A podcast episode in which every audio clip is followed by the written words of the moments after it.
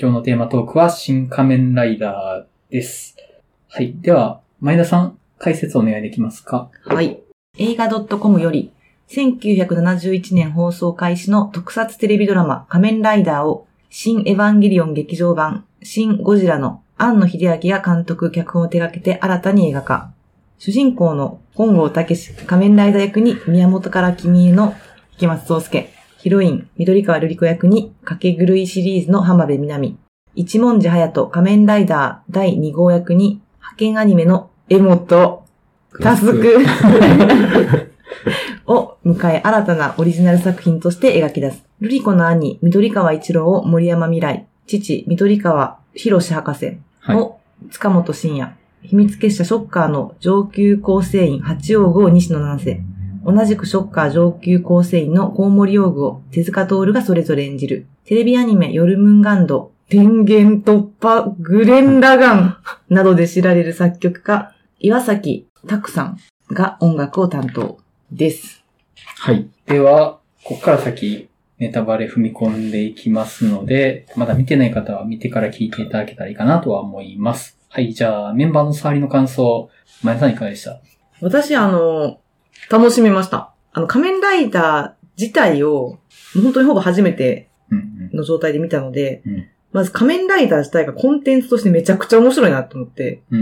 うんうんこれは人気出るわって、うん。うん。うん。あの、思いましたね。うん。で、なんかまあ賛否出る意味もわかるんですけど、うん個人的にはすごい楽しめた作品です。うん。シングルトラマンより良かったです。うん。うん。ははいい。マリオさんいかがでした？そう、そうですね。仮面ライダーは、仮面ライダークーが以降に触れたって感じですかね。うんはい。平成仮面ライダーシリーズってやつですかね。うんはい。からまあ、ファイズあたりまでは見てた気がするな、みたいな。感じですかね。はい。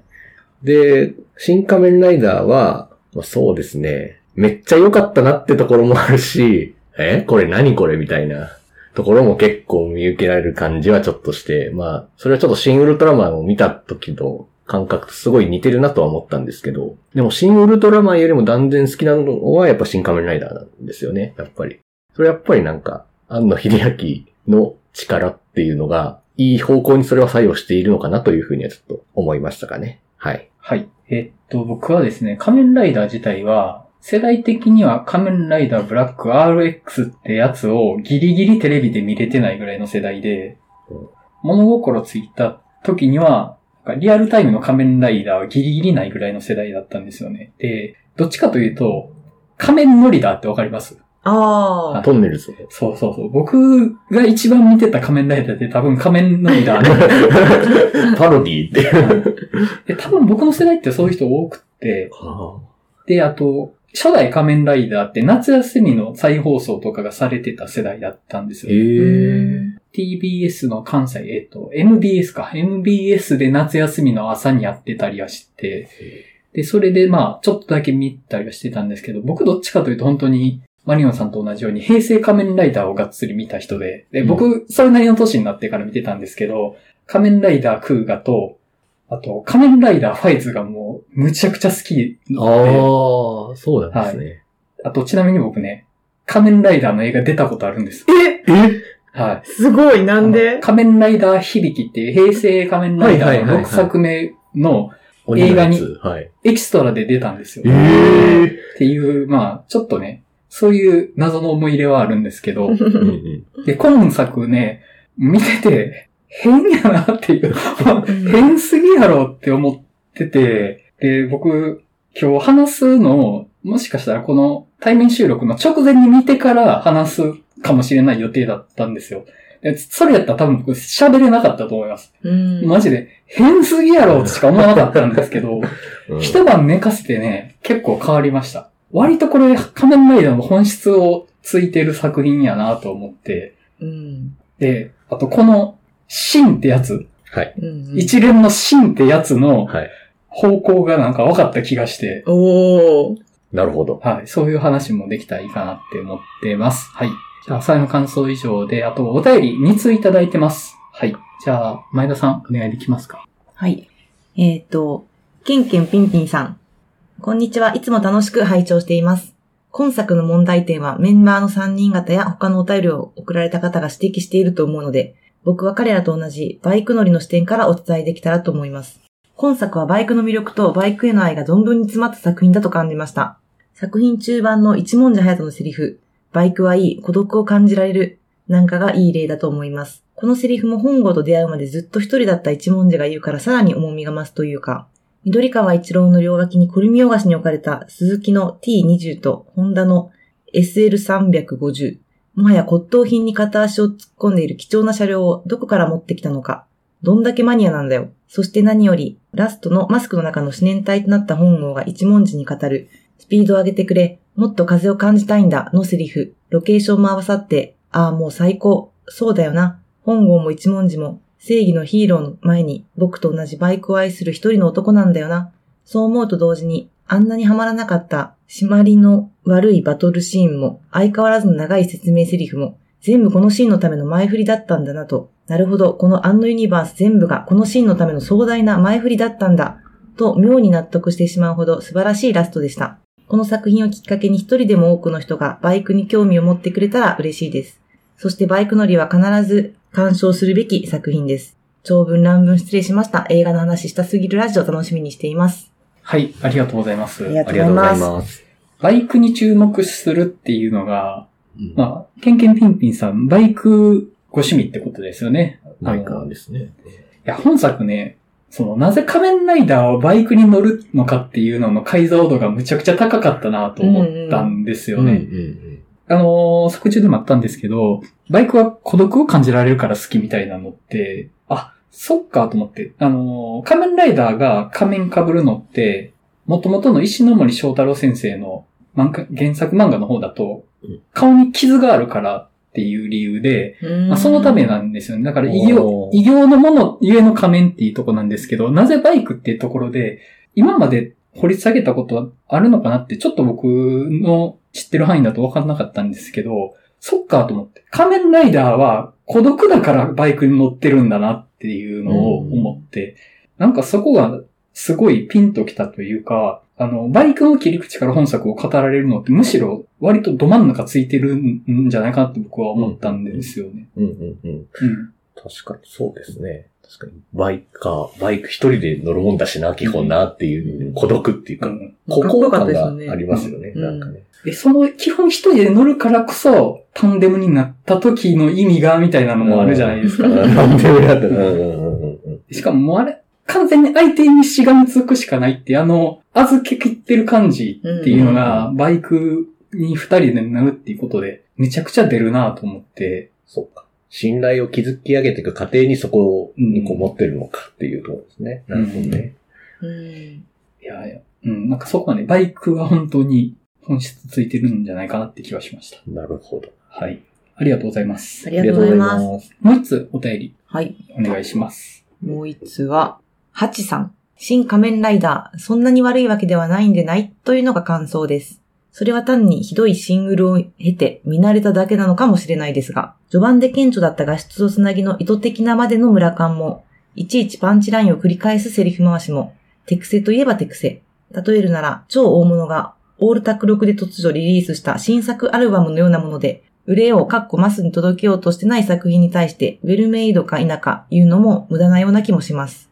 あと私は石森章太郎の熱心なフォロワーではないですが、そんな自分でもわかるぐらい、マフラーで連帯を示したり、大きな自然物が背景に増していく明らかなサイボーグ、えー009引用が色濃くなっていく流れをガチ勢はどう思ってるのかなとか思ったり、それもこれも仮面ライダーと石森文脈よりも他者のレガシーを通じた庵野秀明の文脈に行き着く作品なので、そこに興奮と反発を覚える人のための映画だなという思いは拭えないです。というか、真の冠がつく作品の主人公サイドは決まって政府のお墨付きを得て、バックアップされ放題ながら、責任からはいい感じの距離を取れてる自由に動けるポジションに配置されるのがお決まりで、ここに作者固有の権力と自由への欲望がダイレクトに出てる気がしてならないのです。ネルフもそんな感じですよね。私は何をダラダラ書いているんでしょう。毎度失礼いたしました。はい。ありがとうございます あ。りがとうございます相変わらず、角度がえぐいっすね。すごいなーっていう。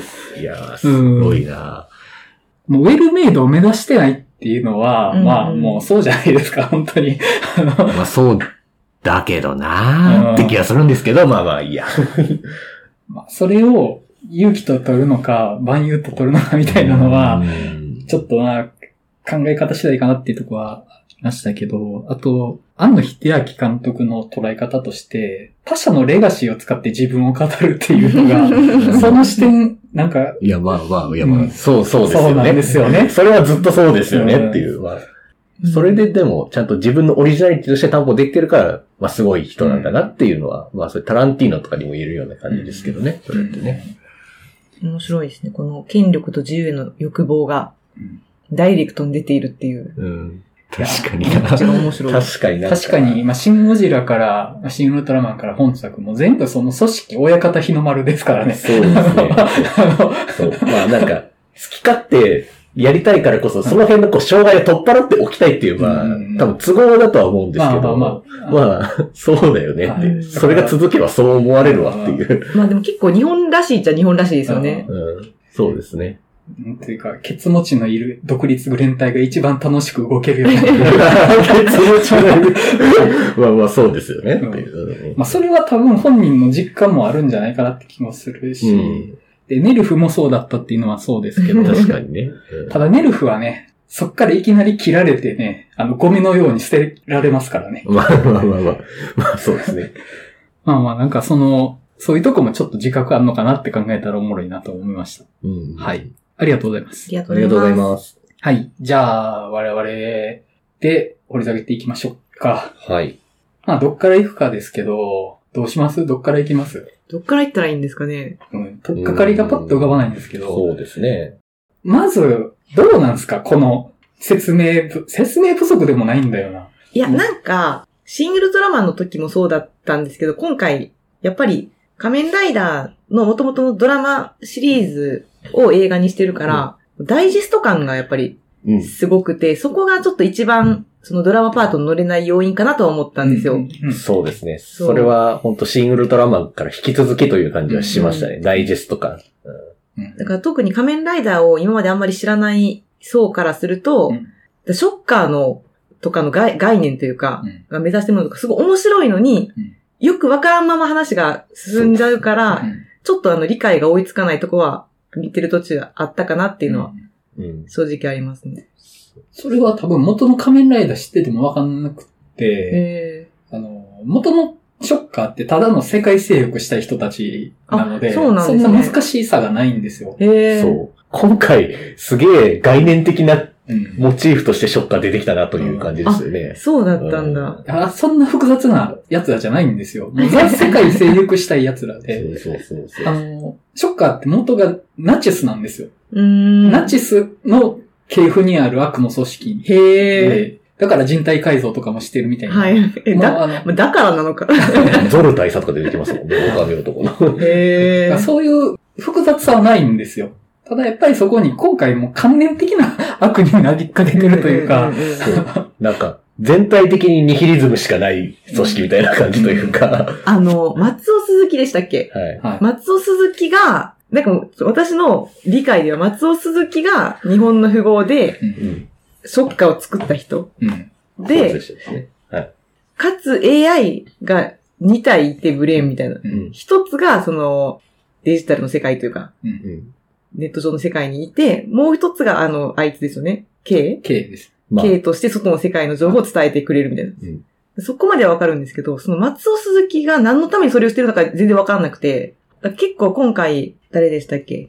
あの、お兄ちゃん。緑川一郎緑川一郎。はいその緑川一郎のやっていることが、ショッカーの相違かと思ってたんですよ、途中まで。はい。そしたら、あ全然違うわ。こいつのプライベートな、こう、プライベートというか、そうなんですよね。なんか、それぞれいろんななんか、上級幹部的な人たち出てきますけども、うんうんそれぞれ自分の求めるなんか幸せの形を実現するためだけのなんか集合体でしかないみたいだな。そうなんですよ。それが、なんかショッカーの中でそんなに自由に動いていいんや、みたいなうんのが、あの、面白くもあり、よくわからんとこでもあって、うん。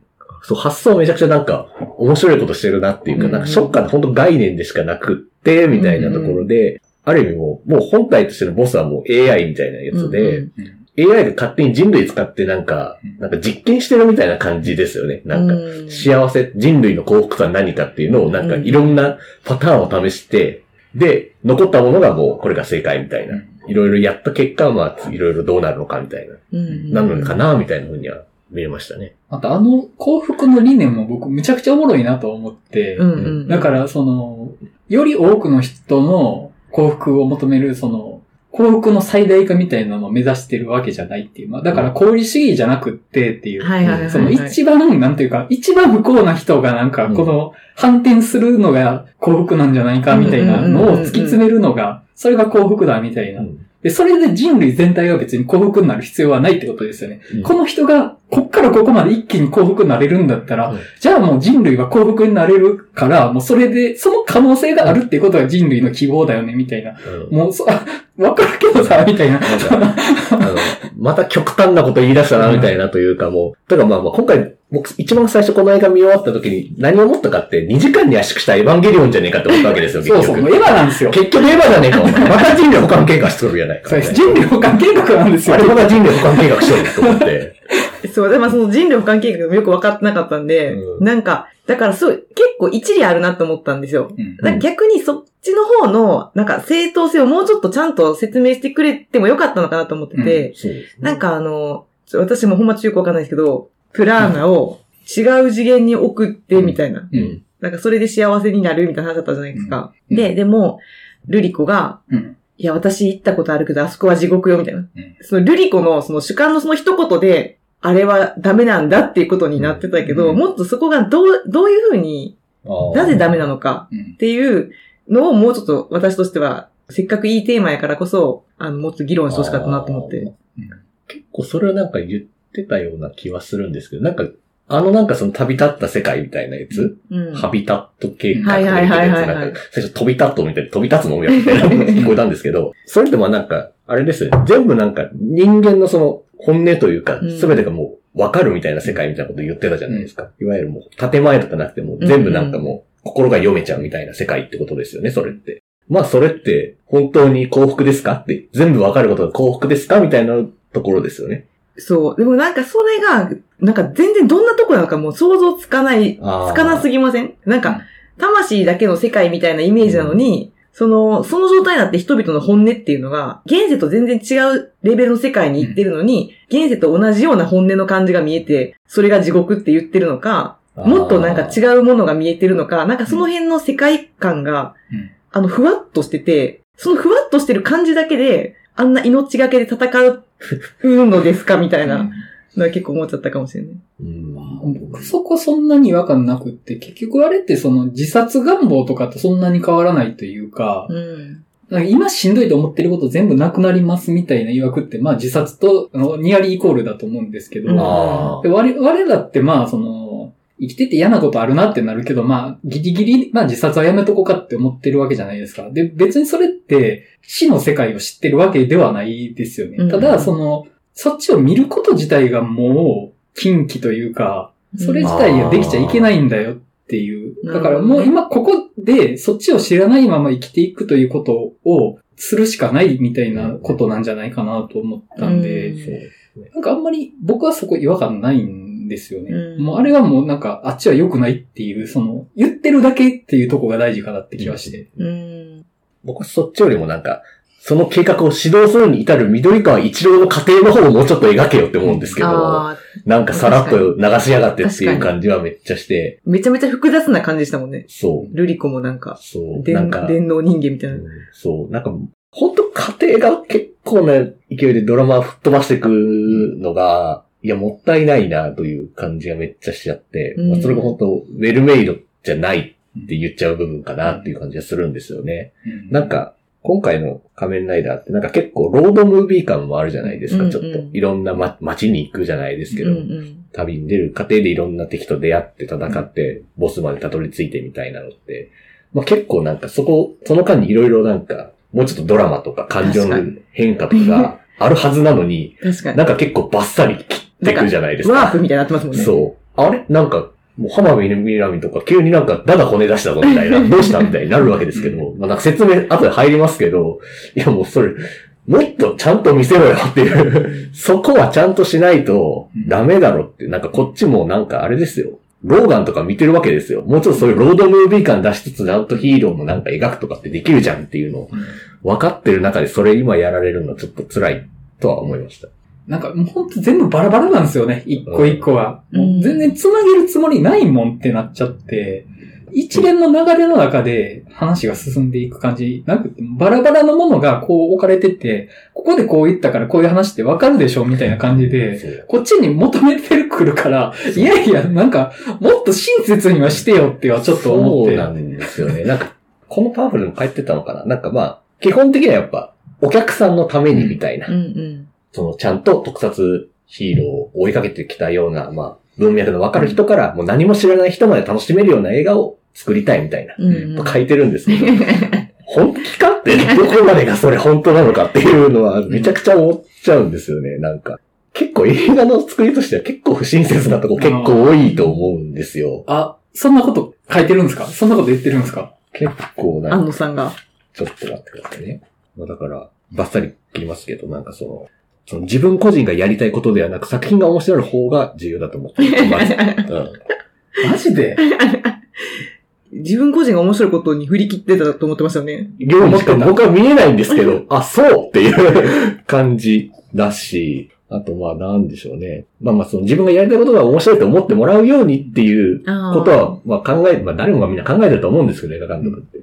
それがなんか、これってかいうのはちょっとめっちゃ思っちゃうのと、まあやっぱりこう、大人向けエンターテインメントとして夢と現実の共存を目指していますと、やっぱり。うんうんハイコンテキストと特撮ヒーローを知らない世間の、だったらローコンテキストの融合共存を目指し作っていくことでしたってことに書めいてるので。ちゃめちゃハイコンテクストやと思うけど本当かっていう気はちょっとしちゃうんですよ。うんでもですね、結構、クモーグ、まあ一番最初始まって、うんはいクモーグの戦いの時までは割とね、結構それは感じてたかもしれない。なんか、やべ、普通におもろいぞと思って。うんてかもう仮面ライダーが飛ぶ時がいちいちかっこいいぞと思って。うんあ、それはそう。さあのさすがこう、ぴょんって飛ぶみたいなところね。うんそう。めっちゃかっこよかったし、なんかあの、でも、あの、なんかクモーグとかが、うー空中戦は俺が圧倒的に不利みたいな、うんなんかそういう言い出したよねセリフとかも、いい意味で、もともとその仮面ライダー自体がこう子供向けのうん特撮だったっていうことも、いい意味でこう忘れずに入れてくれてる感が、うん。なんか私はそこら辺まではすごいもうん。う、100点ぐらいの感じだったんです。うん。確かに僕もその、あそこでタイトルが出る前ぐらいのこうアクションシークエンスじゃないですか。あそこら辺のシーンはいきなりなんかもう、状況に放り込まれて、うんお、何何何って思ってる間にめちゃくちゃ面白いことが起こってるみたいな感じで、あれ本当にテンションが上がって、仮面ライダーのそもう暴力装置と化した仮面ライダーがもう、あの戦闘員ぐちゃぐちゃにしだすみたいな。うん、うんうんあ、こういうの見たかったみたいな。そう。しかもめっちゃ、テンション上がりました、なんかこの、そのヘルメットはい。で、なんかそういう凶暴性が、まあ抑え、あえてその抑えられなくなるようになってるとか、プラーナを吸収するためにベルトを回す必要があるからベルトつけてるみたいな、そういう、なんかいちいち理由がちゃんとあるのが、めっちゃ面白くて、うん。そう、なんかさ、結構そこら辺までは、なるほど、なるほどとか思いながら、なんかこう見てて、そうですね。そうなんですよ。どこでそれは、ヒュッてなったんですか？だからなんかやっぱり、なんか、その後の各大具戦うん。が、やっぱこう、ぶつ切り。だったのがちょっともったいなかったかなと思います。うん。だからもう、もうちょっと、もうし、エピソードほんまに絞って、個人的にはもう、八王具。うんあの、王具はもう八王具だけで、なんか、雲王具、八王具、ラスボスぐらいでよかったんじゃないかなと思っあ、て。うん、確かに。でも絞って。うんで、その間にちゃんとこのドラマパートをしっかりもっと入れるうん確かに。ぐらいか、もしくは前編後編に分けてでも、もうちょっとこうしっかりうん。時間を取る。うんえだって、進撃の巨人ですら前編と後編に分かれてるのに。えなぜこれをまとめようとした？まあ、そうですよね。確かにな。そう、八王具周りのエピソードとか、もっと広げてよ、みたいな感じしません八王でした。具は、そう、そう、大体、その、ルリコとの、ルリコとなーちゃんの、うんもう背景わかんないよと思って。そうそうそう。いや、なんか、ルリルリとか呼ばれてるぞ、みたいなのとか 気になるけどさ、なんかそう、あの、そう。もうちょっとひ、なんか、描いてや、そこ、みたいな。あの二人のエピソードはもうみんなが待ち望んでるんだから。うん、そうそうそうそう。うんそう。っていうのはありましたね。うん確かにね、ぶつ切り感は本当ありますよね。うん。やっぱまだそこがショッカーが悪の組織なだけの方が、うん一貫性は出るっちゃ出るじゃまあないですか。確かにね。まあね、出ますよね、そこはね。その最初、ルリッコの説明で、なんか最初4体倒しに行くみたいなうん、うん。言ってた、その4体が何のくくりの4体なんか私よく分かってなくて、うんなんか言ってたと思うんですけど、うんだからその4体にどんなつながりがあったのかもちょっと正直見てて分からなくて、うんで、なんかどうしてバッタなんだみたいな、あの最初聞いたときに、うんやっぱり人間と昆虫がこの地球上でうん一番こう進化してきたからみたいな、うんあなるほどとか思って聞いたのに、次コウモリやんと思って。そうそう全然全然昆虫じゃねえじゃんと思って。確かに昆虫以外もいるんだねと思って。確かに。そのあたり、その、そその、なんかやっぱコウモリ王あたりから急にちょっと話が分かんなくなってきたぞ、感がちょっとあって。うん、もう、でもあれ？クモオーグの後のコウモリって、結構それって、私立的に踏襲してるとかそんなことはないんでしたいや、もう基本的に、あの、してたんでしたっけ？仮面ライダーの1話の怪人は雲で2話がコウモリっていうのは、あの決まってましたよね黄金パターンみたいなのがあって、もちろんそれに乗っ取ってないのはあるんですけど、一つの型としてあるんですよ、ね。1話が雲、2話がコウモリ。どんな方やねん？確か、クーガとかもそうだったな、そうですみたいな。面白。でもやっぱりね、あの、初めのやつが雲っていうのは、まあ、ある種のその、導入としての、あの、わかりやすさというか、うんよ、待ってましたってやつなんですよね。うんうんそうそうそう。そうだから、雲なのはいいなと思ったんだけど。しかも戦う場所もダムとか、うんめっちゃ良くなかったですか？いや、よかったと思う。うんそうですね。あの、ジャンプが本当良くって、うんというか僕、やっぱ仮面ライダーってジャンプがかっこいいことが何より大事やなって思ったんですようんね。うん。こう、飛び越え、回転しながら飛び越えていくじゃないですか、カメラの。うんうんうんうんあの絵なんですよね、やっぱり。いや、あれは本当かっこいい。うん。それをやってたのは良かったなと思って。あと僕ね、本作一番ワクワクしたのって、本当に冒頭の冒頭のうんうん。トラックに追いかけられるとあーわかるわかるあそこめっちゃ始まりが良かったですね。で、あれって要は、組織が追ってくるっていう怖さじゃないですか。確かに確かにうん二人が今対峙しているものは恐るべき組織なんだっていう感じになって、いやいや、むちゃくちゃ怖いやん。このまま引き殺されても、あっという間に隠蔽されるんですよね、みたいなのが、むっちゃよくって、と思ったらなんか、そっからだけもう、確かに。わけわかんないんですよ。そう、そうなんですよ。そっから先個人性みたいになっていくし、なんならそのコウモリとかハチとかこっちから行ってるだけやから、向こうに狙われてるとかでもあんまないじゃないですか。そうですね。そのあたりがもうちょっとなんか、あの、目的が、ちょっとぼやっとしてたかなと思って、うん。そういう意味では確かにその悪を倒すみたいなうん、シンプルな感じでもよかったかもしれないですね。そう。だって、あ僕結構あの冒頭のシーン見てて、007の慰めの報酬っぽいなって思ったんですよ。冒頭いきなりカーチェイスから始まって追われてるところから始まるんですけど、あれっぽいなと思って、で007はちゃんとスペクターってあの組織出すじゃないですか、うゆくゆくは。いや、やればいいじゃん。仮面ライダーだろうん。うとはちょっと思いましたよね。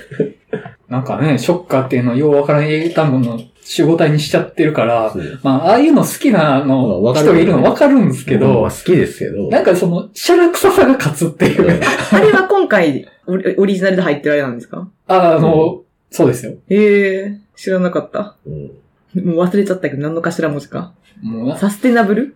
ちゃう。うんそんな感じ。あの、パンフレットになんか、ショッカーの広告みたいなのがついてるんですけど、Sustainable Happiness Organization with Computational Knowledge Em もうめんどくせえな。めんどくせえ。まあなんかこういう古いコンテンツをリブートするときに、うんこのアルファベットの頭文字で読み替えるっていうのは、まあ醍醐味としてあるっちゃある感じですけどね。やっぱ、ただまあなんかその、そこ頑張らなくても、なんていうかもうどこまで行っても嘘なんだからっていう、そこの嘘の部分のかっこよさだけで信じさせてくれよっていう気持ちもあるんですよね。だからちょっと思ったんですけど、ちょっと新仮面ライダーというその映画のポジション的になんかこう、2000年代ぐらいのヒーロービギンズものがちょっとハリウッドで流行ってたじゃないですか。あ007やら、うんまあダークナイトとかそういった類の。うんあれっぽい感じああ。はめっちゃ受けたんですよね、それは。ああ、それはそうかも。そう。で、やっぱそれをちゃんと日本でこういう仮面ライダーの形でやってくれたことはめちゃくちゃ嬉しくて、うん。なんかそういった意味でもすごく興奮はしてるんですけど、うん。なんかちょっと2000年代感がめっちゃあるなとは思って、うん。けどなんかやろうとしてることはなんかその、結局なんかその仮面ライダーとは何かみたいな概念的な感じになってるので、そこはなんかちょっと007のスペクターみたいな、うんスペクターじゃないな、スカイフォールとかにめっちゃ近いなと思ったんですけど、そうそう。仮面ライダーとは何かというのとか、まあ、ジェームズ・ボンドとは何かを問う話と一緒っていうか。うん。いや、それで言ったら今回あの、本郷武史役すごい良くなかったですか？いや、よかった。うん。めっちゃ似合ってて。うんなんかその、シュッとしてないのがすごいいいなと思ったんですよね。うん。2号のエモタスクは、めっちゃシュッとしてて、かかっこよかったんですけど、こう7の時になんかシュッとしてない感じが、その1号としてなんか私すごいいいなと思って、うん。そう、池松くんを選ん選んだのはすごい良かったなと。うんちょっと影がある感じがやっぱめちゃくちゃいいなと思って、うんうんやっぱちょっとなんていうか、新次君っぽさみたいな 感じが出てていいんだよなっていう。いやもう、エヴァ、エヴァやもん。これエヴァやもん、みたいな。いや、本当あの、最終決戦とか、だってもう池松壮介と森山未来でしょ。もう画面がナイブすぎる。そう、そうなん。そうですよ。なんか、うん、もう、もうエヴァや。で、もう全部エヴァや、みたいな。なんかこれ、ヒーローとヴィランがスーパーパワーで戦ってるシーンの絵面じゃないんですよね。なんか、結構ミニマムな邦画で、ねちっこいやりとりする時の画面やから。確かに確かに。そう。どんどんなんか、戦いがなんかもう、もう、ふんがほぐれつじゃないですけど、なんか、うにゃーってなってくる。そう、ダサくなっていくんですよね、戦いが。あれは、すごいなって、なんか、普通もっとキメキメでやるみたいなうんうんうんうん、するじゃないですか、ヒーローものとかやったら。あ、しないんだ、みたいな。あそこがやっぱ、らしいなというか。うん。そう、本当画面がね、むちゃくちゃナイーブなんですよね。特に本郷だけが映ってる時が。うん。うん。いや、なんか、その切り口いけるんやっていうのは確かに驚きとしてあって。うん。だって、元の仮面ライダーって藤岡弘なわけですよね。うんうんでも、なんというか、ザ男みたいな感じじゃないですか。うんうんうんうん、なんかその、ナイーブとは対極にあるような感じだとは思うんですけど、そこをあえてっていうのは、まあ、ありだなとは思いましたね。そうですね。確かにな。ナイーブな主人公って、あんま仮面ライダーで想像つかない感じするんですよね。なんか、一文字隼人っぽい感じのはなんか、今回の、うん一文字隼人っぽいキャラクターとか主人公はまあなんか、うんまあクーガとかそんな感じっぽいさあるよな、みたいなのか思うんですけど、うん今作の本郷武史っぽい感じのキャラクターはあんまりないのかもしれないですね。うんでも、あの、ファイズの主人公の、ああいつはめちゃめちゃナイーブですよ。あ、そっか。そっか。あだから、前例がないわけじゃないけど、その、仮面ライダー1号をナイーブにするっていうのは、割と攻めてるかなって気がしまうす。ん。ちょっと今っぽいですよね。ナイーブというか、なんかガツガツしてないというか、うんなんかその、彼の中で強さとか、ううんん、あの、正義のために強くなりたいっていう思いはあるんだけど、目に見えてガツガツしてないじゃないですか。うんそれがすごく今っぽいよなっていうのは、なんか思いましたね。シンジ君みたいな感じも私は的にはないというか、イメージ。まあまあまあ。なんかそんな弱い自分がどうのこうのとかっていう感じでもないんだけど、うんかといってそんなガツガツしたザ男らしさって感じでもないっていうところは、確かにナイーブな主人公、よく考えたらいるか。龍騎の主人公とかも結構ナイーブやった気がするなっていう思い出した。と、まあ、役者の話するん。だったら、まあ、浜辺美波ですよね。え、今回浜辺美波、もう1位ですよね。1位。1位ってなん。やねん。って感じだけど。っていうかもう、浜辺美波なん。です、この映画は。MVP ですよね。いや、そう。こんなキャラクター浜辺美波じゃないと、成立しないんだな、みたいな。んかこの映画の面白さの半分は浜辺美波担保してる感じありますよね。うん。6割。6 6割、6割。6割。って言った。覚えてたあの、僕、ナンバーパークスで見たんですけど、はいナンバーパークスって庭園になっているとこを、こう、うん南海南波駅から歩いて上がっていって、そこに映画のポスター並んでるとこがあるんですよね。で、今回、新仮面ライダーっていくつか並んでて、まあ、3枚あったんですよ。新仮面ライダーのポスターが。全部に浜辺美波入ってるの。1号が入ってるの1枚だけなの。だから、投資で入ってんのも、その、緑川瑠璃子の方なんですよ。主人公そっちってなっちゃってるのも、プロモーション上。でも確かに、その話の軸というか、意志の、なんやろ、ルリコの意志で結構引っ張っていってるじゃないですか。うん。で、結局一号も最後までそのルリコの意志を継いで戦ってるから、うん。そういう意味では主人公はルリコかもしれないですよね。うん。うん。それはそうやなって思ってう。ん。推進力は、まあ、そうですね。うん。彼女の中にしか基本的にはないからっていう。うん。うん。そうで もね、面白かったのが、最後、あのメッセージ、ビデオメッセージみたいなの残すじゃないですか。うんはいあの時に、一回ラフな格好で撮って、その後ちゃんとした格好に着替え直して、もう一回撮って繋げてるのおもろいなと思って。そこ、一気に撮るやろ、普通と。なんでなんで変えたの？そのあたりもちょっと面白かったし、なんか、途中で着替えるシーンあったじゃないですか。はいあの辺とかめちゃめちゃ庵野秀明感出てんなと思いました。ちょっと、うん入れんねやなって、そういうシーン。入れんねやなっていう。なんか、そこまでキリッとした感じのせやのに、そこだけ見ないでよ、みたいな。感じなのとかが、うん。めちゃめちゃ庵野っぽいなと思って。これぐらいは許してくれと思ったんでしょうね。うんまあ、もう、まあ、い許すよって僕はちょっと思いました。もう、ここで収めたのは偉いと思って。確かに。これ以上踏み込んでたら、うんもう、ちょっとさすがにってなってたけど、だって下手したらまたシン・ウルトラマンの長澤さんみみたいになんかもうこれはどうなんみたいな、もう非難合々みたいになっうんちゃう可能性があったのでね、やっぱね、あれぐらいがギリっていう感じなんじゃないですかね。うんそうですね。あと、まあ、あの、本作ってさっき、ロードムーンピッポイって話あったじゃないですか。はいで、前編通して、バイク旅行みたいなノリがあったと思うんですよね。うんうんうんだから、その、シャワー浴びれてないとか、なんかそういうノリの中で、まあ、女の人がちょっと離れたところで着替えてるみたいなくだりが入るのは、なんか感覚的に僕割と受け入れられて、ちゃんと旅行っぽいなってことですよね。あんまりその余裕のある感じじゃないっていうところが、うんなんか結構理解はできるかなとは思ったんですけど、うんまあまあ、まあ入れんでもいいんですけどね。うんわざわざあれを。そうですね。まあ、まあ入れ方というか入れんくてもよくないみたいなところは。なんか安野的にそのお風呂に入らないっていうことに対してなんかあるんですかね？そういう趣味というか。やったらそういう、なんか、あ、そうだ、ある。あるんですよねシン。ラマンにも。あったし、シンゴジラにもあったでしょ。えほんまに？あの主人公の人に、もう、そうそう、シャツ変えてないとかあった。お風呂入ってないんじゃないですかみたいに言われるシーンある。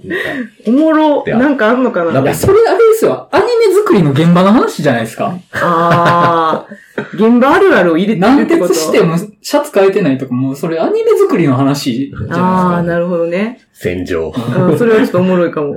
てか、まあ、あの、さっきちょっとお便りでありましたけど、まあなんかその、チームで自由が利きつつ、権力からサポートはされてる感じでやってるっていうので、おっしゃってましたけど、なんかね、前聞いた話で、ネルフって、あれってアニメーターの話だよねっていうおもろい視点。うんん。だからまあなんか結構変な人集まってるじゃないですか。うん能力はあるけど、この人たち社会人としてはどうかなっていう人たちが集まってて、まあまあうんうんもうそうですね、確かに。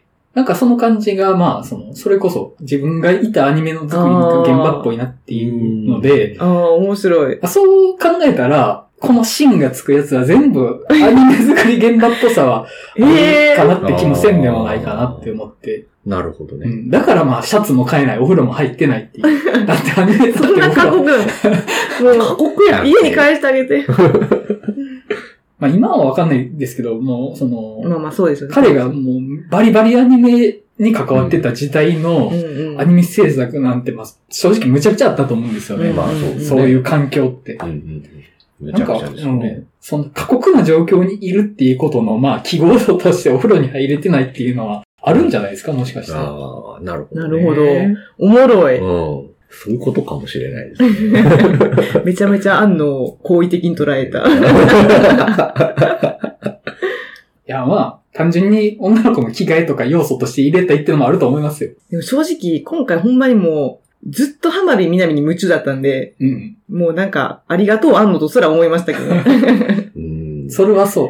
あのコート良すぎる。良すぎるあ。めっちゃ似合ってましたよね、あのね。コートね。だって最初なんかその、ビジュアルデータって赤かったじゃないですか。うんあれやめてちゃんと茶色にしたら、茶色いいと思う最初赤かったでしたっけ？最初なんかめっちゃきっつい赤でしたよ。なあ。そうなんですか？でしたっうん。ええあれやめてあの感じに戻してるのめっちゃいいなと思いましたね。あのブラウンのレーザーむっちゃ良かったですよね。ううん。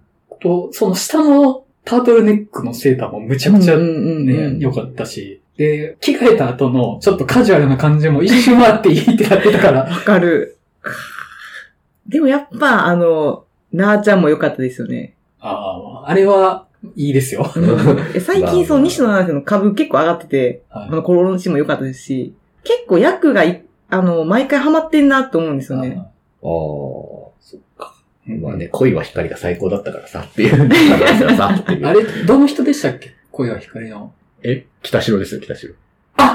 むちゃくちゃいいやん。いやいやいや、遅い気づくのが遅いそっか。気づくのが。あ、でもやっぱ北城がいいからな。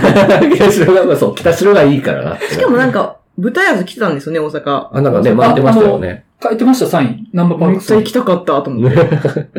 まあ、その、八王子のフうんァッションもめちゃくちゃ良かったですけどね。うんうんうんうん。いや、確かにね、前回、さっきお便りにも書かれてましたけど、あの、シン・ウルトラマンの時は、うん決め台詞とかうん、変な、変なって言ったらあれですけど、あの、独特なカメラワークとかが、うん結構目につく感じだったんですけど、今回それいい塩梅だったなと思ってて、あ、そうそうそう。そう。なんか決め台詞も結構なんか、個人的には好きで、あの、ルリコの、うんあの、用意周到なのってのも、何回も聞きたいと思って。あー 私は用意周到なのってやつ。はいはい。結構今回その辺が、ちょうどいいバランスで入ったなと思って、うんそれめっちゃ思いましたね。本当にノイズだったので、シン・ウルトラマンの時のもう画質がもうガビガビなやっぱね、あれはねカットとか、本当嫌だったんですけど。やっぱり樋口が撮ってるからですかね。いや、わ、でも今回は別にあるのはある。そう。だから多分前回は樋口さんが、こう、安野に向けてうん、こういうのでいいんすよね、みたいな感じで撮ったから、ちょっとしつこくなっちゃったんかなと思って。もう単純になんかその、素材の取捨選択の差っていうか、うんうん。ちょっと入れすぎてましたね。入れすぎ前だし、やっぱちゃんと適切なその、意味のあるような場所にちゃんとそのカットを入れるとか、あ、あと編集のテンポとかもあるんじゃないかなと思ったんですけど、あんま気にならないようなテンポ感で入れてるので、カットとか。だからそういうのでやっぱこう、あんまり目立たなくなってるっていう。やっぱりじゃあ、それって、まあ、庵野秀明のおかげだよねっていうことですよね。うんそこはやっぱもう、そうです。その辺はやっぱ、あの、センスというかね、監督の個性が、という感じはちょっと、だからやっぱ新ウルトラマンより新カメラライダー良かったなって思うのはやっぱそういうところかなっていうのは。あんまね、うんしょうがないけどさっていう。まあ、浜辺美波は、マジで MVP っていうのがあって、うん。まあ、他の役者さんもこの流れで話していきますか。うんあの、長澤まさみ問題触れときます？問題な。問題。これは問題だと思う。問題だと思う思う。僕も問題だと思う。で、この番組の過去のシン・ウルトラマン会で、まあ、長澤まさみの撮り方が良くないって話をしてうんましたね。で、収録外やったと思うんですけど、長澤まさみもっと綺麗に撮れるやろっていうのを言ってたんですよね。あんな美人をなんでこの程度にしか撮れないのかっていう話をしてて、いや、でも、新仮面ライダーは浜辺美波をめっちゃ綺麗に撮ってくれるであろうっていう期待をしてたんですよね、その時。うんうんうんで、それは見事に叶えられたんですよ、本当に。そうなんですよね。と思いきや、うんと思いきいや、出るのまた、出すのみたいな。で、しかもそんな扱いみたいな。本当に。なんか、扱いの程度そんな変わんなくないというか、なんか取れ高低いな、みたいなのを思って、うん。いやいや、その、長澤まさみをもっと取れるやろっていう、このサソリオーグっていうね、うんうん。ちょっとまあ、妖艶悪女キャラ系の怪人が出てきますけど、妖艶悪女系のキャラならもっとそれはそれでいけるやろっていうので、、そうそう。なんかあの、シン・ウルトラマンの時と、取れ高が大体一緒じゃないっていう。そうですよね。なんか、樋口さんが、ちょっと女の人取るのダメなんじゃないかみたいな仮説を前立ててたけど、うんうんいや、安野くん君も、長澤まさみの、ちょっと捉え方、適切じゃないんじゃないって、ちょっと思って。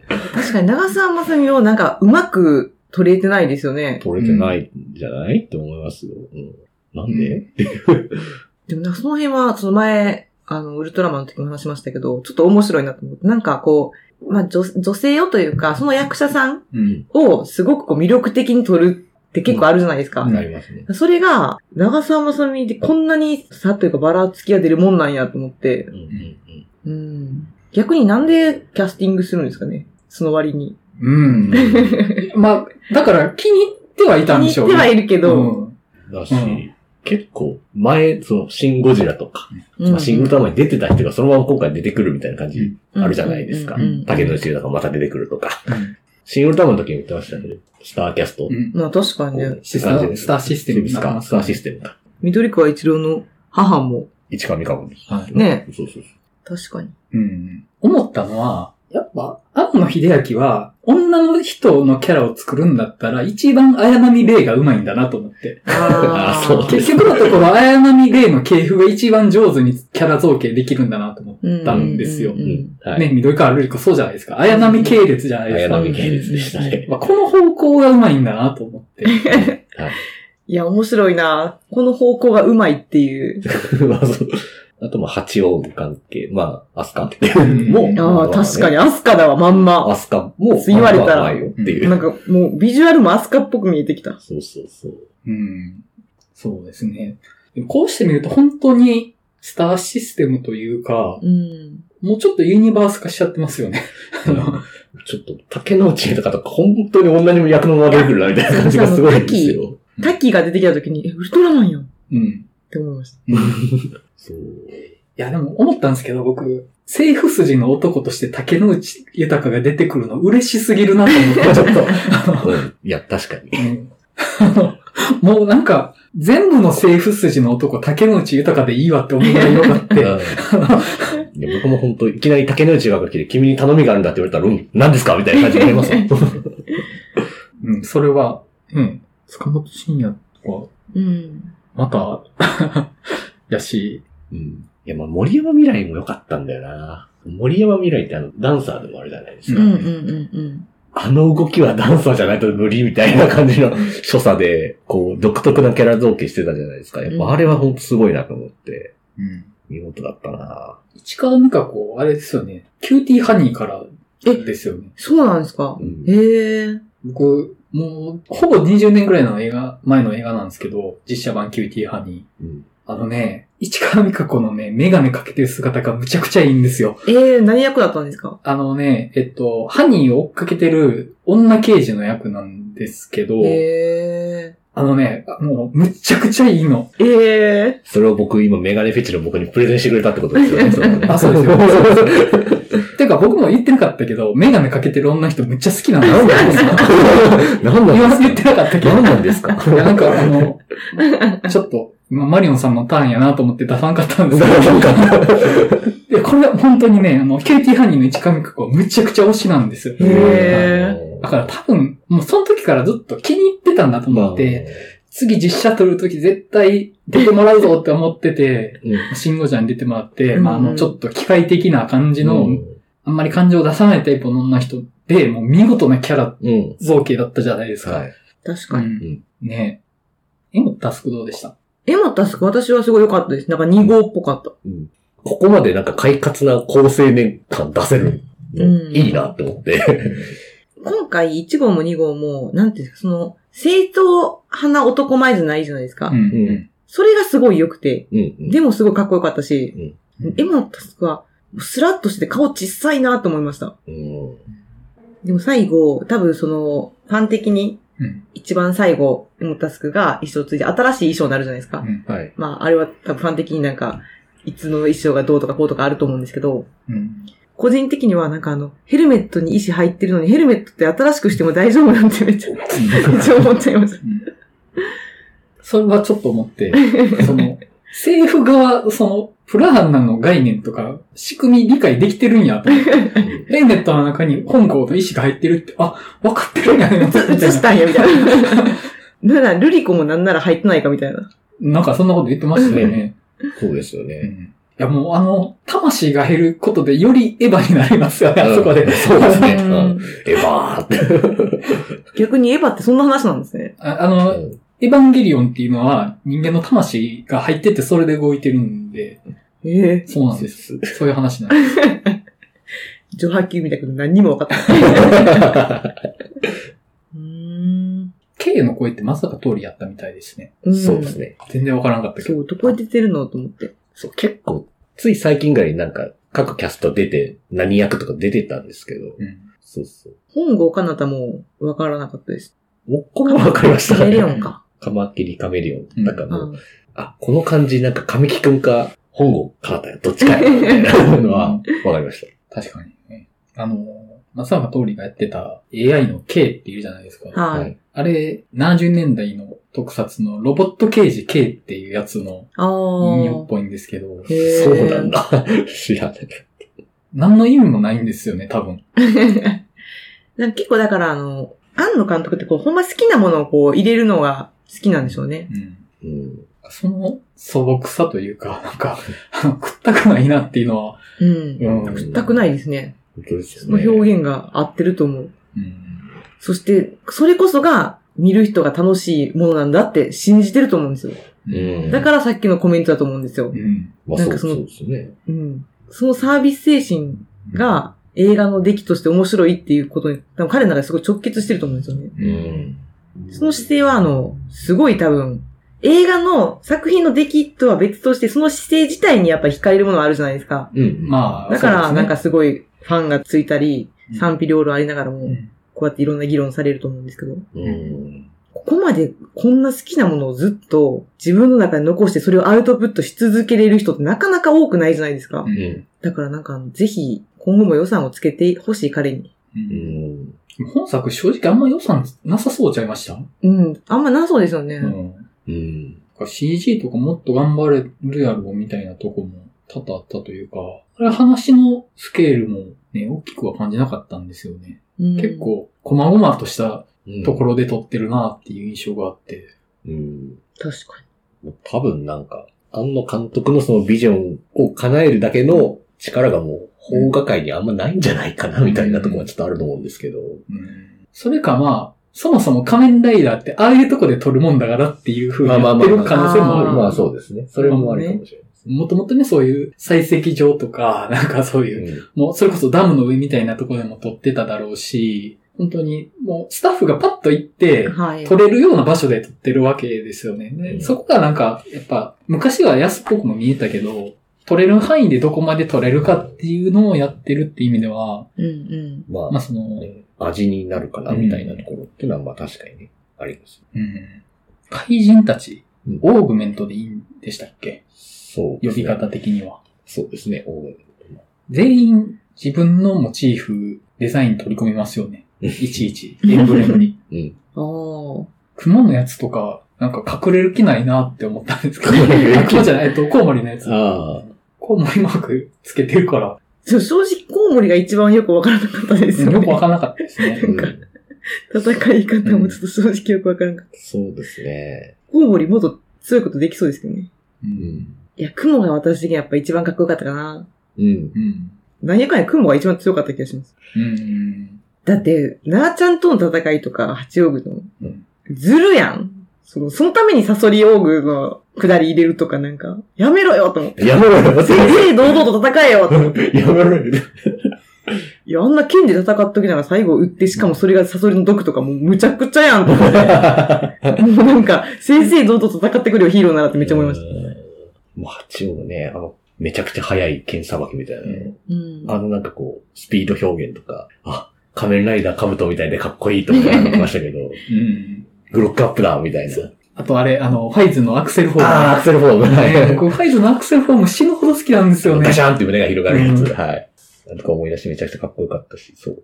結構アクションシーンは、アイディア面白いなみたいなの結構あったんですよね。うん1号と2号が戦うシーン、こう、空中でこう殴り合うみたいな、あこう、工業地帯こう飛び回りながらみたいなシーン。あれなんかちゃんと映像でやってくるのめちゃくちゃ良かったなとか思っあ。たし。確かあの工業地帯の絵面いいですよね。うん。あれめっちゃ良かった。あの辺は確かに分かってるな感はすごいありましたけど。そうそう、あれとかめっちゃ良くって。で、あとなんか、最後なんか、あれ、いわゆるショッカーライダーってやつなんですか、はいあの、はいバッタはい軍の。ああ、偽ライダー偽みたいな。ライダーみたいというか、あれに追いかけられるシーンの、あれも、アイデアはいいんだけどな。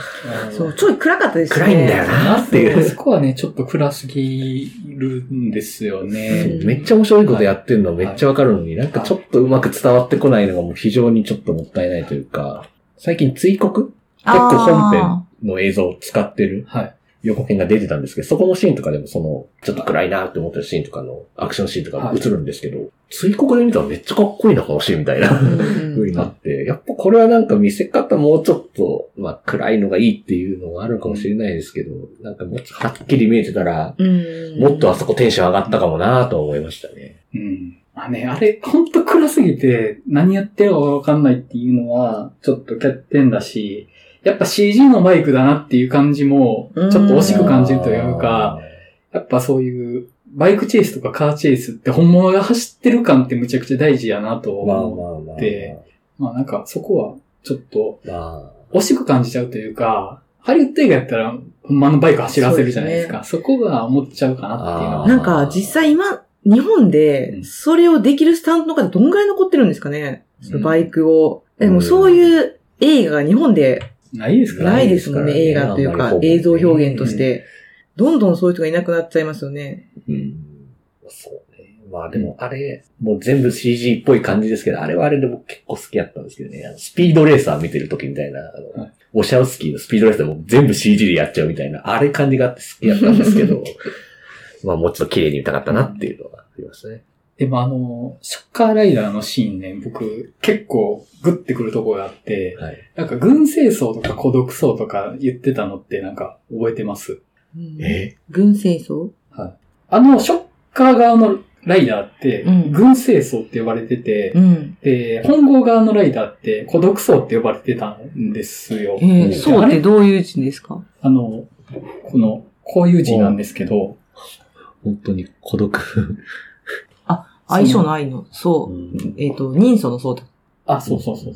これってあの、バッタが大量発生して災害になるってうんうん。あるじゃないですか、外国でたまに。はい、はい。で、あれって、その、バッタが大量発生して、色が黒くなっても、そういう集合として、植物を食らい尽くす存在になるっていうのがあって、で、序盤でも、クモーグか誰かが言ってたと思うんですけど、バッタは災いのあ象徴だみたいになってて、うんうんうんで、実際その、聖書でも悪魔として描かれてたりはあとあれですよ、あの、何でしたっけ、あれ。あ、まあ、あれですよね。ジュラシックパーク。そうジュラシックまあそうワールドそうとか、まあ、エクソダスとかでもありましたけど、バッタが災厄になるのってありましたけどね。そうそうそう。で、仮面ライダーがなぜバッタの怪人なのかっていうので、うんうんだからその、悪魔の象徴だからっていう、その災いの象徴だから最も恐ろしい存在だみたいなのであって、実際、仮面ライダーファイズってやつでも、ラスボスがバッタの怪人なんですよ。へえ。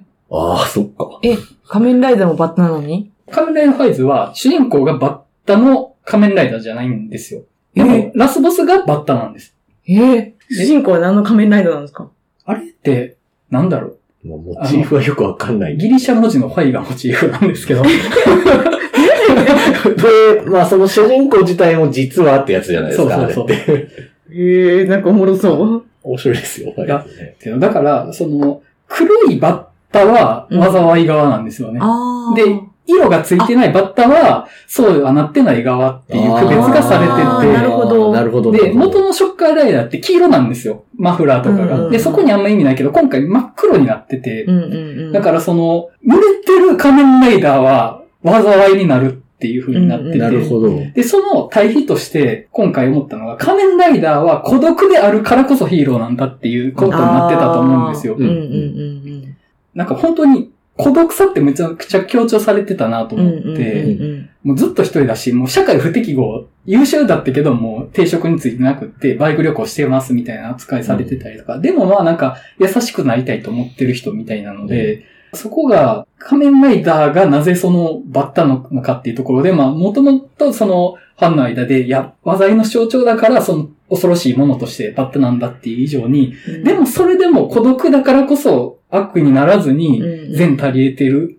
っていう、そこが仮面ライダーがヒーローたるゆえんみたいになってるような気がして、うん。だから、あの、一人で走ってる本郷を、まあ、集団でショッカーのライダーが追っかけてくるじゃないですか。うんいや、なんか、あこれを言いたかったんかなと思っあて、ーうん。本当に、仮面ライダーとは何かっていうことを語りたかったのかなと思ったんですね。うん。それは、前世を帯びた孤独な存在こそが仮面ライダーという、うん。その、善の孤独の擬人化が仮面ライダーだみたいな。話なんじゃないかなと思って、本当に徹底して本郷を孤独として描かれてたけど、時たま後ろに乗ってくれる人がいるとか、並んで走ってくれる人がいるとか、そこになんかギリギリのつながりがあるけど、やっぱり本質はうん一人だけでも、一人だからこそ隣に誰かがいるということが大切に思えるみたいな話になってたなと思って、うんうんうん。で、それはその、一郎がやろうとしてた計画の反対だと思うんですよね。ああ、なるほすべどね。てを一体繋がりたいっていうのと孤独っていう対立ですね。我々は一人だと。でもだからこそ隣に人がいることの価値がわかるみたいな。うんうんだからこそ仮面ライダーは二人乗りできるバイクに乗っているんだ、みたいなものに見えてきて、いやもう完全にもう仮面ライダーとは何かの象徴か、象徴の話っていうことですよね。うん。だと思って、うん。うんそうなんですよね。なるほど。で、そっからね、さらにちょっと、じゃあな、新仮面ライダーって何なのかなと思って、じゃあもう仮面ライダーとは何ぞやっていうのを通った話だったんかなって思って、うんあれ？じゃあもしかしてこの芯がついてる一連の作品って、うん。その元のオリジナルは何だったのかっていうのを、安野秀明なりに読み解いたものだったのかなって気がして。で、例えばシン・ゴジラって、ゴジラとは災害であるっていう読み解いたものだとは思うんですけど、あとシン・ウルトラマンは宇宙人が偶然前世の存在だったらっていう話だと思うんですよね。うんウルトラマンって。で、そこにフィーチャーした話になってたと思って、うんで、そこがまあ、じゃあ仮面ライダーは善の孤独の存在だっていう、そういう話になってたんじゃないかなって思ったら、うん。ずっとオリジナルの解体をやってたんじゃないかなって気もしたんですよ。うん。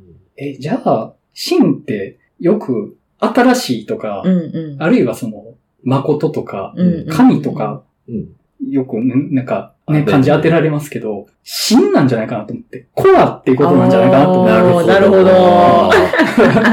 いやー、いいですね。いや確かに。ー。おもろいな。なるほどね。これを昨日見た時点では思いつかなかったけど、起きて、ああ、そういえばなんかそんな感じなんかなと思って、今日出せました。これをあの見た直後に話してたら絶対出なかったけど、ななんかいろいろ思い返してたら、ああ、かなって思って。なるほどね。うん。そうか、孤独、孤独が持つ前世って面白いですね。うんでも孤独ってやっぱ悪にも反転しちゃうものでもあって、ね他のオーグたちってやっぱ個性が悪に転じた人たちだなとも思っうんうんて、でもなんか、その、今回、それこそまあ、それが結果的に間違ってたり、それは良くないんじゃないってことはあったにしても、それこそその、超王具も八王具も、まあちょっとコウモリは何してるかよくわかんなかったんですけど、なんか自分なりの人々のこの幸せを追求したわけじゃないですか。うん。うんその辺は、だ私その、ちょっと話、別に最初に戻ってたんですけど、その辺がテーマとしてすごく面白いと思うんですよね。うんうんそこは面白いですよねう。そこに対して、その仮面ライダーって、答えを別に出してるわけじゃなくて、それは違うっていうところで止めに行ってるだけじゃないですか。まあ言ったら。うんそのバランス感も、正義のヒーローとして、悪に対して正義を突きつけるっていう感じじゃないっていうところも、ちょっと今回私の中では評価が高いポイントの一つだったんですよね。う。うんんそうですね。なんか、もう8億との決着の付け方とかも、うん。本郷自体は結局手を出さないみたいな。うんうん。で終わる感じも含めて、なんか、まあ、ヒーローとしてまだそこにもまあ悩みもあるし、でもなんかダメなことだけはなんとなく感覚的にわかるみたいな感じで留まってるところがまあなんかそう。いいなってことですよね。だからなんかその、そう、最初は彼もまだそのヒーローになったというよりかは、自分が信じるものを信じてるっていう、うん。信じるもののために行動してるっていう、うん。ただそれだけっていう感じが、うん、なんかその、なんていうのかな。ちょっとちゃうけど、バットマンのこの間のバッ、あの、新しいザ・バットマンうん。みたいな、このまだその、まあ、まだっていうかもうちょっと一語死んじゃうんだけど、ヒーローっていうものに彼の中で完全に、なんか俺はヒーローなんだっていう感覚になってるわけじゃなくて、自分の中でもそこに対してこう、いろんな迷いがありながらも自分の思う正義を信じてるみたいな、うんうん。あの、スタンスが、あの、良かったんですよね。うん。まあ、その辺がその、安野さんの言ってる、そこが大人な部分というか、うん。単なる白と黒っていうことじゃなくて、うん。自分たちが信じるもののために行動しようっていううんことかなと思って。いや、それ結構多分本質ついてる話だと思うんですよね。仮面ライダーのファンの間でよく仮面ライダーは正義の味方じゃなくて人類の自由の味方だっていう言い方をされるんですけど、仮面ライダーそんなに深いの？おもろの仮面ライダーはね、深いんですよ。あの本当に。で、これがね、またちょっとこじらせる原因だったりするんですけど。で、漫画の仮面ライダーって、うんうん。ショッカーの背後に日本政府がいるんですよ。へー。あ、そうなんですね。そうなんです。知で。だから、反体制なんですよね。うんうんうん。で、それは、あの、多分石ノ森章太郎先生のああ。作品的にはよくあって、うんあの、サイボーグ009の敵が、その軍需産業とか、ややっぱりそういう体制の悪みたいなものに対峙するものとして正義の側を描いているっていうのは多分あるんですよねうんうんうんうん。で、すでにある作られた正義ってそういう体制の色がついてるものじゃないですか。うんうんで、そう、それに乗っ取ってしまうと、体制の正義が悪に転じた時に自分も悪になっちゃうっていうのがあるから、独立勢力でなければならないっていうのが多分あると思うんですよああ、なるほどね。体制側に対するってことですよね。うんだから仮面ライダーはだからこそ孤立しているっていうのもある。協力関係にはなったりはするんですけど、元の仮面ライダーもなんか ICPO と協力してショッカーを追い詰めるみたいなことをしてたりするんですけど、ただやっぱりその、基本的には個人。であるっていうのは、結構、少なくとも一作目の仮面ライダーにおいては大事な要素うん。のはずなんですそこって。で、それをか。初めて見た人が割と射抜いてるのが僕すごいなと思って。恐ろしい人や。そう考えたら、安藤さんのメッセージが届いていた。そういう人やな、前田さんは。いやいや。そう、だから仮面ライダー自体が本当面白いなって思って、うんだからその、そういう意味では今回のこの新仮面ライダー単体の評価ってのは結構難しいんですけど、うん仮面ライダーっていうその触れたことのない新しいこう、うんうんものに対して、うん正直、こういうヒーローものみたいな、戦隊ものとか、こういうのって子供が見るものみたいなイメージが結構あったんで、うんそれを、なんかこう大人がずっとハマってるのってなんでなんかなって正直思うところはあったんですよね。うんでも、こう見てたら、これはハマるわ。あーいや、なんか、すごい思いましたね。前田さんがここまでハマっているのであれば、そのさっきの安野さんのその目指してたものって、まあ達成できてるんだなって今思って。そうそう。全然見たことない人が、んもうこんだけめっちゃ熱くなってるって、あ、もうこれ成功だなって今思って。そうですね。うんすごいことですよね、それって。うんいや最初読んだ時嘘やんって思ったけど、いや、成功してたなって。いや、安野さん、やっぱり、その、情熱がやっぱりあるじゃないですか。うん。この情熱ってやっぱり人を一番こう魅了するうん。うん。部分があると思うから、そうですね。そうだから彼が作るものの出来がどうっていうところじゃないところにやっぱり惹かれるのは、うん多分、私別にあのファンとかじゃないんですけど、うんあの作品にファンがつく理由なんだろうなってすごい思うんですよね。うんそうですね。うん。仮面ライダー自体の魅力に触れてるっていう側面もやっぱり強いとは思うんですよね。新仮面ライダーという映画というよりも、仮面ライダーっていうものが持ってるもの自体が。なんかすごく魅力的っていうのは、去年のバットマンもそうだったなと思って、あのザ・バットマンっていう映画を見てるというより、そのバットマンっていう歴史そのものを見てるっていう側面もあるじゃないですか。で、それが魅力的って感じてる部分もあって、で、特にその、バットマンと仮面ライダーってもう設定だけで死ぬほど面白いんですよね。うん 確かに確かに。そうですね。確かに。うん。だから、えっと、敵とヒーロー側が本質的に近いっていうのがどっちにも共通してる。うんでうん仮面ライダーと怪人って同じ力で戦うんです。うんただ、その、性質が善か悪かっていう差で、バットマンもその頭のおかしい人が善側か悪側かっていう。でその境界線とは何かっていうのを問えるっていうところが、あの、この2作品の魅力だなと思って、だからこそやっぱり擦られ続けるっていう。うん。そう、そうですね。いや、そっか。確かにあの、クモーグと戦った後にその隠れ家にいて、なんてことになってんだみたいなのになってる時の、本郷武史の悲哀は、あ、なんかめっちゃもう、うわ、いい、こういうの大好きって思って、もう、バットマンとか、まあ、ティム・バートンっぽいって感じがしたのかなっていう感じがしたので、まあ、そうだよねって思います。うんあれこの映画面白かったいや、だから、いや、面白いんですけど、これもまあ、あれなんですけど、文句が出る面白い映画ってあるじゃないですか。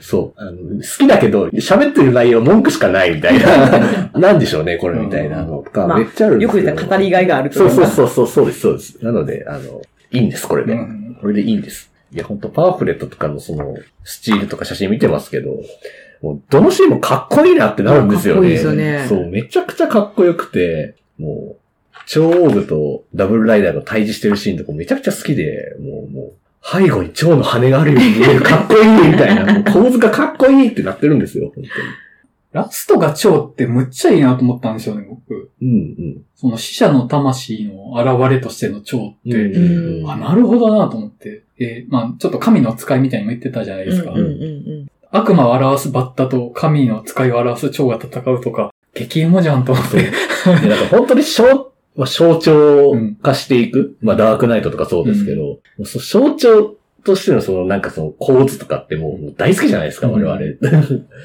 だからまあ、それは見たらもう、喋ってたらもうどんどん好きになるみたいなタイプだなって思うんですよね。喋ったらね。喋ったらねっていう。うん。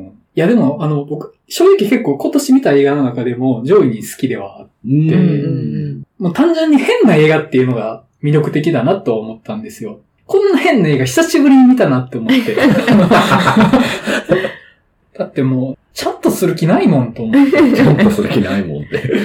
まあね、ちゃんとする気ないもんって。ううんでもちゃんともしてほしいんだけどなって思ってるんですけど、僕確かに。ちゃんとしたバージョンも見たいですちゃもんね。んとしてても欲しいとこあるぞって思ってますけどね。そうそうそう。シン・ゴジラとかちゃんとしてた映画だと思うんですよ。そう。あれはちゃんとしてた？だからやっぱね、ドラマを一本にしてるからだと私は思ってるんですよあ、ね。それはそうでね。この好きなシーンが彼の中で多いから、うんこれも入れたいってなるとダイジェストになっちゃうんじゃないかなって。うんそうそれを助けてくれる人周りにおらんのかいと思うんですけど。そうなんですよね。なんか、そう。まあ、評価的にもなんかやっぱシン・ゴジラ、うん。新仮面ライダー、新ウルトラマンみたいな順番になんかなるんじゃないかなって思うんですけうんど、シン・ゴジラってなんであんなにめちゃくちゃすごい面白かったんだろうって逆にね。めちゃくちゃ思うんですよね。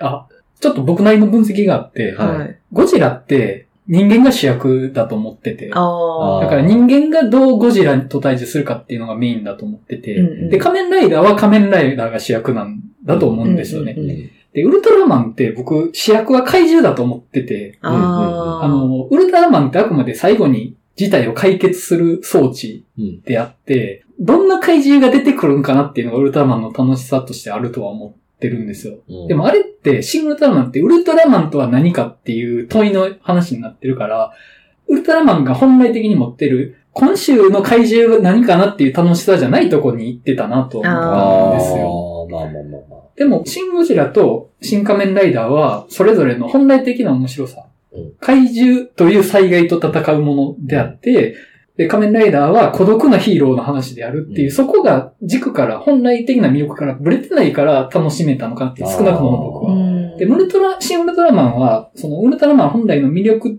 とは違うところにテーマがあったんじゃないかなって気がしてて、なるほど。うん。まあ、新ウルトラマン好きな人も多いし、評価してる人も多いから、多分ちょっとあくまで一面的な見方だとは思うんですけど、う んまあそうですね。で、そのやっぱその、新しく解釈というか、核を捉え直す、まあ、うん。3作という意味で、やっぱり、シン・ゴジラが災害うん。っていうのは、やっぱりなんか多くの人にリーチするううん。ん感じだったんだなっていうのはやっぱ思いますよね、やっぱ。うん。仮面ライダーのその孤独、うん。ヒーローとしての孤独っていうのは、そこまでなんか、マスにまでやったなかリーチがしにくそうな感じ。うん。やっぱりそれでも好きな人が限られそうみたいな感じうん。になる中で、ここまでやったんだなっていうのとかは、まあ、そういう意味ではまあめちゃくちゃ頑張ったんだな、これっていうふうには思いますね。うんもうあとは本当にアンナさんのこだわりとか、うんもうあとそもそものセンスとかっていうのがもう本当にでかいと思いました、本当に。うんあ、ちなみに何当たりました？カード。えっと、僕は、本郷武史とうん。八王具。八王具とコウモリ王具です。え、じゃああれや。私と一緒なんですよ。あ、一緒なんですか？八王具、あの、変身してる。変身してない八王具でしょ。あれ？どうだったかな？ちょっと忘れちゃった。西野七瀬の状態。あ、そうだったかも。西野の状態が欲しかったですよね。うん。うん って言っちゃったけど。いや、てか、あ、そうだった、そうだった。いや、でもごめん、七瀬浜辺美波も欲しいんだ。浜辺美波はね、探しちゃいますよね。うん最強のカードでしょ、今回の。てかもうキラにしてほしい。キあラカードにしてほしい。キラカードですね。いや、なんか、いい映画だったんかな。いや、いい映画ですよ。いい映画なのは間違いないんですけど。いい映画だけど、映画としていいっていうわけでもない。ないんだよなっていうと ころも目につくんだよなっていうう。んこれもしょうがないなっていうね。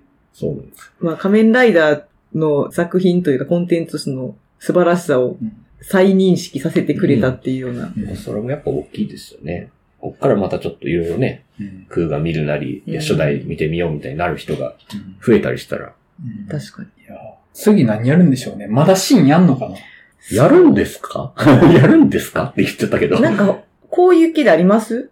まあ、あと、まあ、スーパー戦隊がありますけど、とか、スーパー戦隊？なんとか、あ、ゴレンジャーみたいな？そうとか、メタルヒーロー？ギャバンとか。多分世代じゃないんですよね。ああ、あそっか。そっか本人。安野の世代ってことが大事だから。そっか。宇宙刑事は別に世代じゃないな。そうだな。そっか。新風の谷のナウシカ。まあなんかそれはよく聞きますあね。ー いわゆる、あの、漫画版の方を、やっってくれっていうていうやつですね。はありますよね。託されてるからな。もうん新、なんやろな。う、なんだろう、ガンダムかな。ガンダムはやばいですね。文句が出そう。だいぶ面白そうですよね。エヴァの人がガンダムやるっていう時点でめっちゃ面白いですもんね。うう。ん。あとなんだろう。正直もう、掘り尽くしている感もあるんですよね。そう。日本のコンテンツぜ、日本のコンテンツ全部に芯つく勢い だけど、まあ、ガンダム外したらもうそんなに残ってないああ。かなって気は。いや、うん私あの、ガンダムに、そろそろちょっと足を踏み入れようかなと思ってるんですよマジですか？来た。いや、なんか私あの、この間、この間というか、スターウォーズをはい。エピソード6までですけど見て、はい。あ、じゃあ3か、3まで見て、スターウォーズ見たら、なんか当たり前なこと言っちゃいますけど、すごいなんか話できる人がすごい広かったんですよ。はで、はいめっちゃ楽しいなと思って、はいこれ、あの、ガンダム見たらめちゃくちゃ話できるんじゃないと思って、人と、うんうんうんうん。と思って、なんかそういう、まあ、ガンダム自体にも結構興味はあるんですよ。はい。だから、なんか、ちょっと、ガンダムに足を踏み入れようかなって、今年は。い。ちょうど、マリオンさんと3月の間、前田さんが参加しないから、テーマアニメで揃えましょうかみたいな話をしてて、でもまあ前田さんはガンダム見ないやろうなって話をしてたあ、とこそうや。だったんですよ。この間、その、な、なんでした？企画会議の会聞いてて、はい。はい私がいない時にあの、力用をやる。やめろよって聞きながら言ってしまいました。やばい やばいなんて意地悪なことを考えつくんだろうな。いや、でも僕、あの、インシェリント会を収録したぐらいのタイミングで、殺し屋1の映画見たのに、それ以降前田さん見ないから、その話もしてましたね。はい喋っててないですもんね。あそうなんですよ。今度フリートークでその辺まとめてしたいですね。うんなんか。もうそうですね。なんか3人集まる初回もフリートークで、あのもう、もう、別れる決心も、ウィニーも、全部やるみたいな。いや、あの、企画会議会うん、聞いてて、よく映画で、私からはみんなが見えて、みんなから私が見えてないみたいな、私の声が届かないみたいな感覚にめっちゃなりました。みんな気づいて、ここにいるよ。ここにいるよ勢 いやらないでって。そう。声が届いてないと。めっちゃ怖い SF のラストのやつや。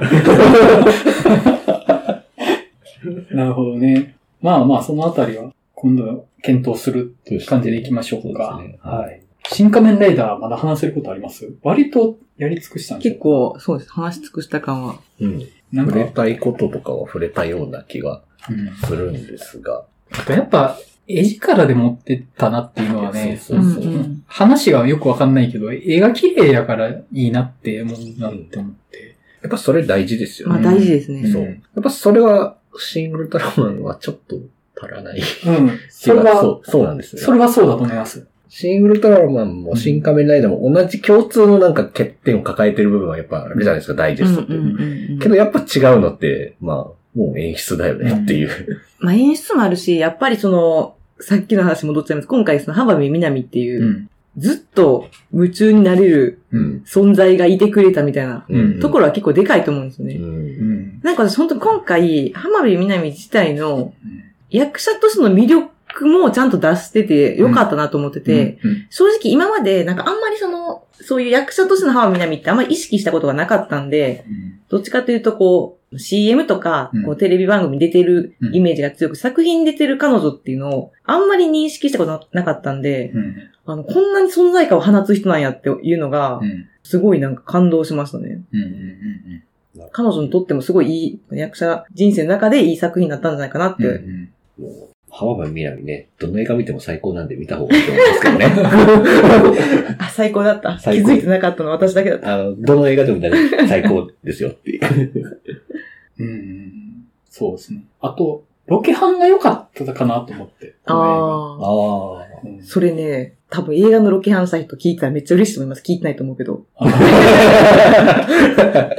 そういうのってなんかめっちゃ大事やけど、ほんまに火に当たらないじゃないですかう。んまあ、そのスタッフのね、そう。いや仕、事ってね。確かにロケハンってめっちゃ大事ですよね。うんなんか、それだけで絵が持ってるっていう、まあ、わざわざそこに行って話してるのかみたいなシーン結構今回もあったんですけどね。うんうん新エヴァンゲリオンに出てきたような電線みたいなのが海の方に並んでるうん。浜辺で3人が話してるのか、わざわざここ来て話したのかとか思うんですけど、やっぱりなんかそれで画面が持ってるっていうのを分かっててやってると思うんですよね。リアルであるよりもうんうん絵が持つっていうことを優先してるっていうのもあるなと思ったし、あと、やっぱ僕、そこもね、あの、バイク旅行で行きたいところに行ってるように見えて、あーなるほどね。うん。ああ。それって結構本作のイズム的に大事なんじゃないかなと思って、本当にバイクで旅するようになんかそのいろいろやっていく話かなと思うから、うんうん。あ、ここってバイクで行きたいよねって見てる側が思えるようなうんうんうん。顔面になってるというか、多分、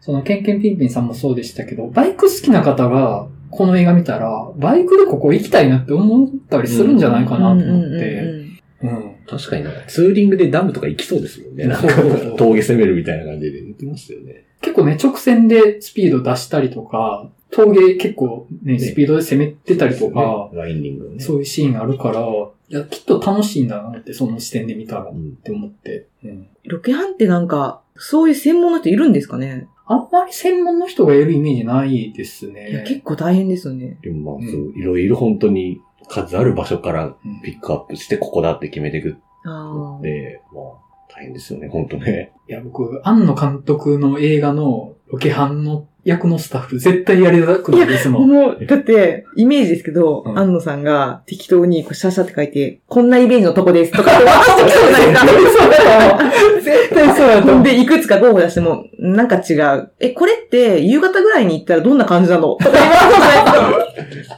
言 いそう。言いそう。いや、なんかその、うん作り方が多分特殊だと思うんですよ、うん庵野監督って多分。うんうん。絶対、いろんなそのカットが欲しいからめっちゃいろんな角度からこうカメラ撮るみたいうんなうん。話とかよく聞きますけど、うんうん。それっていろいろさ、段取りとかさ、ぐちゃぐちゃにならないってやるわけですよ。そうだ、なんかパンフレット結構スタッフのインタビューとか載ってるんですけど、なんか一番読んでて、アクション担当の人めちゃくちゃ大変そうだなって思ったんですよ。へーうんいや、縦って結構綿密に決めるじゃないですか。でも、いちいち、こっから撮りたいですとか、なんか撮る場所が変わりますとか言ったら、手がなんあーか変わるとか、そこにその場で変わるとかって、うんうんうん。振り付けその場で変えるのやばくないかみたいな、って思って、確かに、それに対応、ね、役者さんもしないといけないですもんね。もう、え、アクション担当の人めちゃくちゃやばくないかその、その作り方でアクションにやらされるの大変やぞっていうふうには思いましたよ。うんうんうん。大嫌やもんな、その役やるの。けどやっぱそこにやっぱの、集えるだけの、まあ、技術を持った方々が揃ってるっていうことですよね。うんだからやっぱりこんなにすごく各スタッフの仕事が見事だなって思えるっていう。確かに。いうん。や、それこそ、まあ今はまだネットとかあるけど、昔とかほんまに大変だったでしょうね。うん。うん。どうしてたかもしかも、ロケハンに行って撮る写真のカメラも、うん言ったらその、フィルムしかないから、その場で見れないわけじゃないですか。うんなんか想像でする感じで映画作ってたんでしょうね、昔はう。ん。まあ、逆に、ある程度諦めがついたっていうのもあると思うんですよ今って探せるから、あ、どこまでもうん要求を。極めようと思えばね。デジタルでどこまででも修正ができるようになったせいで、ー際限なく直せちゃうって、まあ、クリエイティブの領域で結構ある話やなと思うん確かにで、そうですうね。んだから今には今のしんどさはあるかなっていう。うんもう探せちゃうからって。できるよねって言えるっていう。うんうんうんうん。それはちょっと怖さではありますけどね。うん。いや、まあでも、なんか良かったですね。こんなよかった。話、いや、そう。こんなできるとは。見た後、ちょっと誰とも話してなかったので、新仮面ライダーとか話して、あ、めっちゃスッキリしたっていう。てか、これ、話さないと完成しないでしょ、いや、そう思う、本当に。うんいや、映画って結構わかりますね。一人でも完結できる映画と、これ話さないと完結しないなっていうのは結構ありますよね。うん昔からそうですよね。エヴァもそうだしっていう。まあそうですね。今も 話さないと。それによってコミュニケーション取らせようとしている。オタクに。オタクに。うんお前らコミュニケーション取れよと。取るよ。話せよ。いや、でも、エヴァでしかコミュニケーション取らない人結構、むしろ逆効果な気がしますけどね。むしろそれにぶち切れて旧劇場版作ったりするから。みんな信じまえっていう。うん。はい。まあ、よかったですね。なんか、うんよかったです話できて。面白かったです本当に。いや、新仮面ライダーを対面収録にしたの結構うん。当たりやったかもしれないです。そうですね。うんうんうんはい。じゃあまあそんな感じで新仮面ライダーの話は終わっとこうかなと思います。